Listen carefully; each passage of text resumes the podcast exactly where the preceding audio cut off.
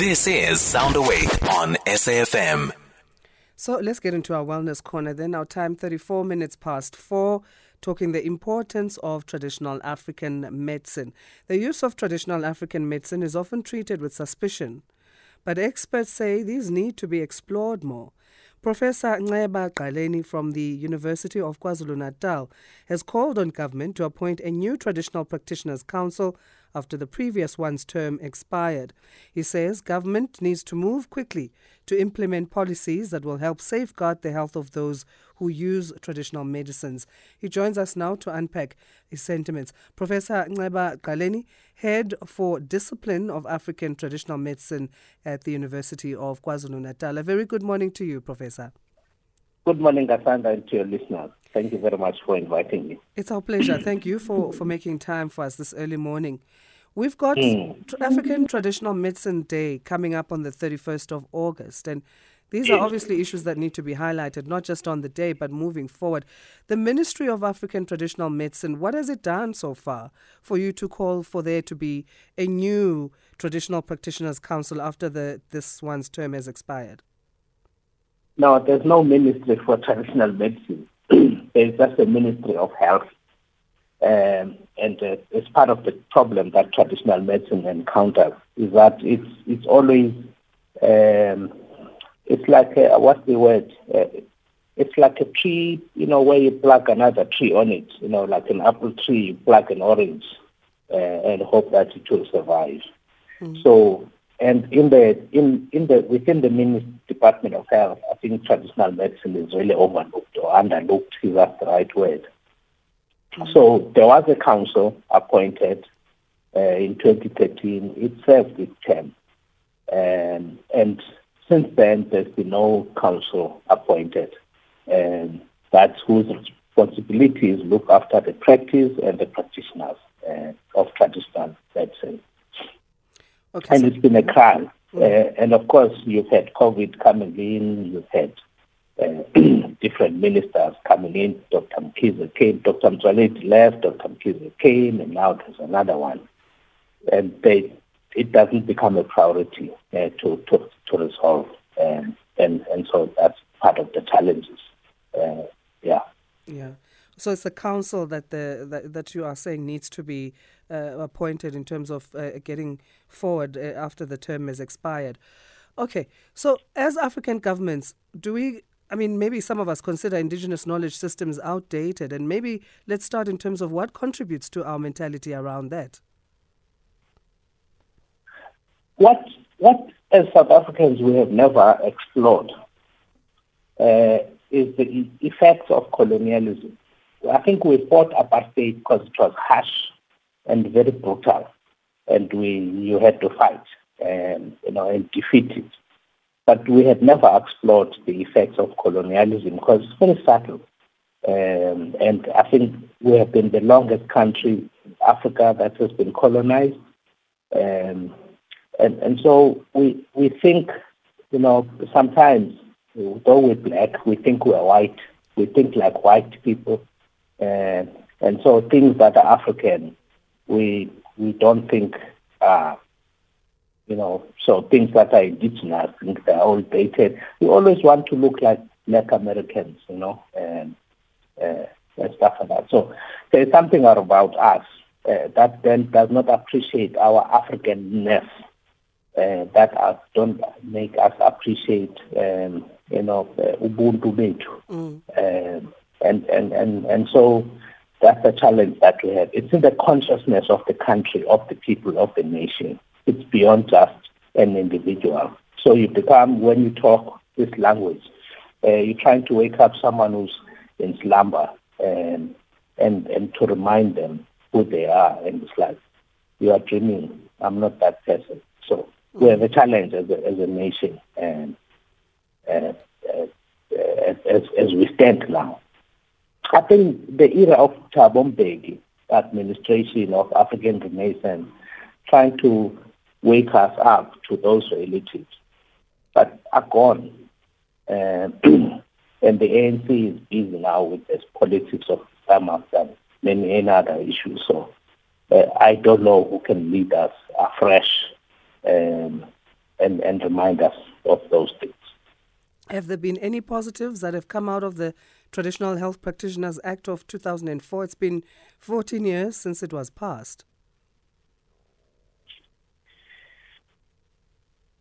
I think I think maybe on the research side, on other side, mm. is that the Department of Science and Innovation, I think, are, are doing the best they can um, under the circumstances, because at least there's research going on, there's, there's, there's movement. Uh, there's the Indigenous Knowledge Systems Act that has been passed in 2019. Um, so on that front, and I think the department has kind of bigger plans uh, for research on traditional medicine, indigenous knowledge. Our problem is with the Department of Health. And of course, you're, you're talking doctors, nurses, pharmacists, who are entrenched in their ways, Western ways of doing things. Um, and so I don't think they see themselves uh, at Department of Health, you know, with the Council for Traditional Healers. Maybe I think they think it's a it's an insult to them and actually a service to humanity. And and so our public servants, you know, use these positions for their own views and feelings, not necessarily to serve the Constitution of South Africa, because the Constitution says people have a choice of a, a health, you know, service provider. You know, uh, people have a right to their culture, um, but then you'll find uh, a, a department that does not necessarily want to see those rights through for the public because the majority of South Africans, black Africans, uh, utilize these services. It's in their interest uh, that they have a council that ensure that the healers are registered properly, uh, they are accredited, and, uh, and then people are no longer victims of scaremongers uh, people are no longer victims of people who put us uh, for illegal abortions and things who are faceless. Mm. So, you, if you want to remove those things, uh, our boys every every circumcision seasons uh, um, are affected by bogus uh, traditional circumcisers. So the council is very important, um, you know, in the life of yes. our communities. Let's just hold it there. Let's hold that thought there, Professor. We need to take a short break. We'll continue with our chat with Professor Nceba Gqaleni. Asanda Beda on SAFM. Head of Discipline of African Traditional Medicine at the University of KwaZulu Natal, Professor Nceba Gqaleni joins us, and we continue with our chat on our Wellness Corner, speaking about uh, the importance of uh, traditional medicines and uh, the, what what needs to be done then in the South African context in driving this agenda or understanding it. So, uh, Professor, uh, before we had to take a break, there you, you talk about our, as society, you know how we are expecting that the healers that we are consulting are legitimate and are regulated, even with things around circumcision in our traditional practices, but it's not always the case. You do also, though, touch on the, the, the sector not having financial muscle of taking the health department to the Constitutional Court to compel it to do its work. However, touching on the creation of jobs from the sector at the same time, there's opportunity, which is quite much unused land in rural areas and, and so forth. How do we drive this point then in changing our mindsets around making sure that traditional African medicine gets the important spotlight it deserves? Thank you for, for mentioning its potential in job creation uh, and, and to, to, to, to the economy uh, because uh, people think of traditional medicine as, you know, this brown bottle of Smirnoff, you know, crate containing something or mm. some herbs wrapped up in uh, Sunday Times, an old Sunday Times, or you, you, you, you, into ilanga lakwazulu natal so people think of traditional medicine in that kind of in that way. And, and they forget that it was created by colonialism and apartheid to look that way, if you understand what I'm saying. So uh, yes. we forget that aspect, uh, that it was, how, how do things grow? You invest in them. Uh, you create laws and policies to structure them and systems for them to grow. You don't just unfund it, ban it, and, and then expect it on its own uh, that it will fly. No. But, give, but the resilience of the system is that under all those circumstances, it's still here. It still has the confidence of our people. It still creates jobs. I mean, the, the research we did was that uh, you can, it, at the moment, probably uh, more than 400,000 jobs that are there in the system. But it's an informal sector, so you don't you don't know how to measure how these things go. It probably creates about 20 million billion rands mm. to the economy. But because it's informality, you don't find companies like you know, Anglo-American that have annual reports and financial reports. So the, the, the information you glean, uh, but there's been work that was done by the Department of Environmental Affairs around the trade in, in, in medicines, because uh, uh, that they, that's their forte. And that's what they found.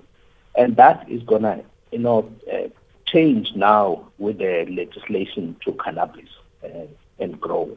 So, uh, and that, that, that is important. And, now, and WHO uh, in Africa is pushing because we learned during COVID um, that Africa is on its own.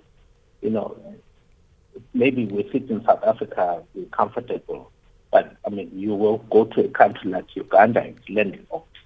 Uh, during COVID, the, the orders for test kits for COVID, uh, they are in a queue. The orders for PPEs for healthcare workers to look after people with COVID. The vaccines. African countries were snapped by the Western world. The Western world went to, to the front door of Johnson & Johnson and just ordered even before things were manufactured. Mm. How do how do and, and so we're still faced with that. What did Africa rely on? Africa relied on African traditional medicine. Uh, and everyone thought Africa will be wiped out of this earth by COVID. It didn't. It, actually, the COVID numbers have remained low. Mm-hmm. The experience is that people have relied on traditional medicine. Yes. and right. so the call is that let's rather invest in the research and development of this system. Let's legislate this, this system and, and support it because it, it, it, it, it holds the fiber of society. Professor, uh, let's leave it on that note. We are out of time, but thanks again for your time, and uh, hopefully we can catch up on 31st August on that African tradition, uh, traditional medicine day because these are conversations we need to continue. Thank you very much. Thank you. Professor Nceba Gqaleni, Head of Discipline of African Traditional Medicine at the University of KwaZulu-Natal in our Wellness Corner, talking the importance of traditional African medicine.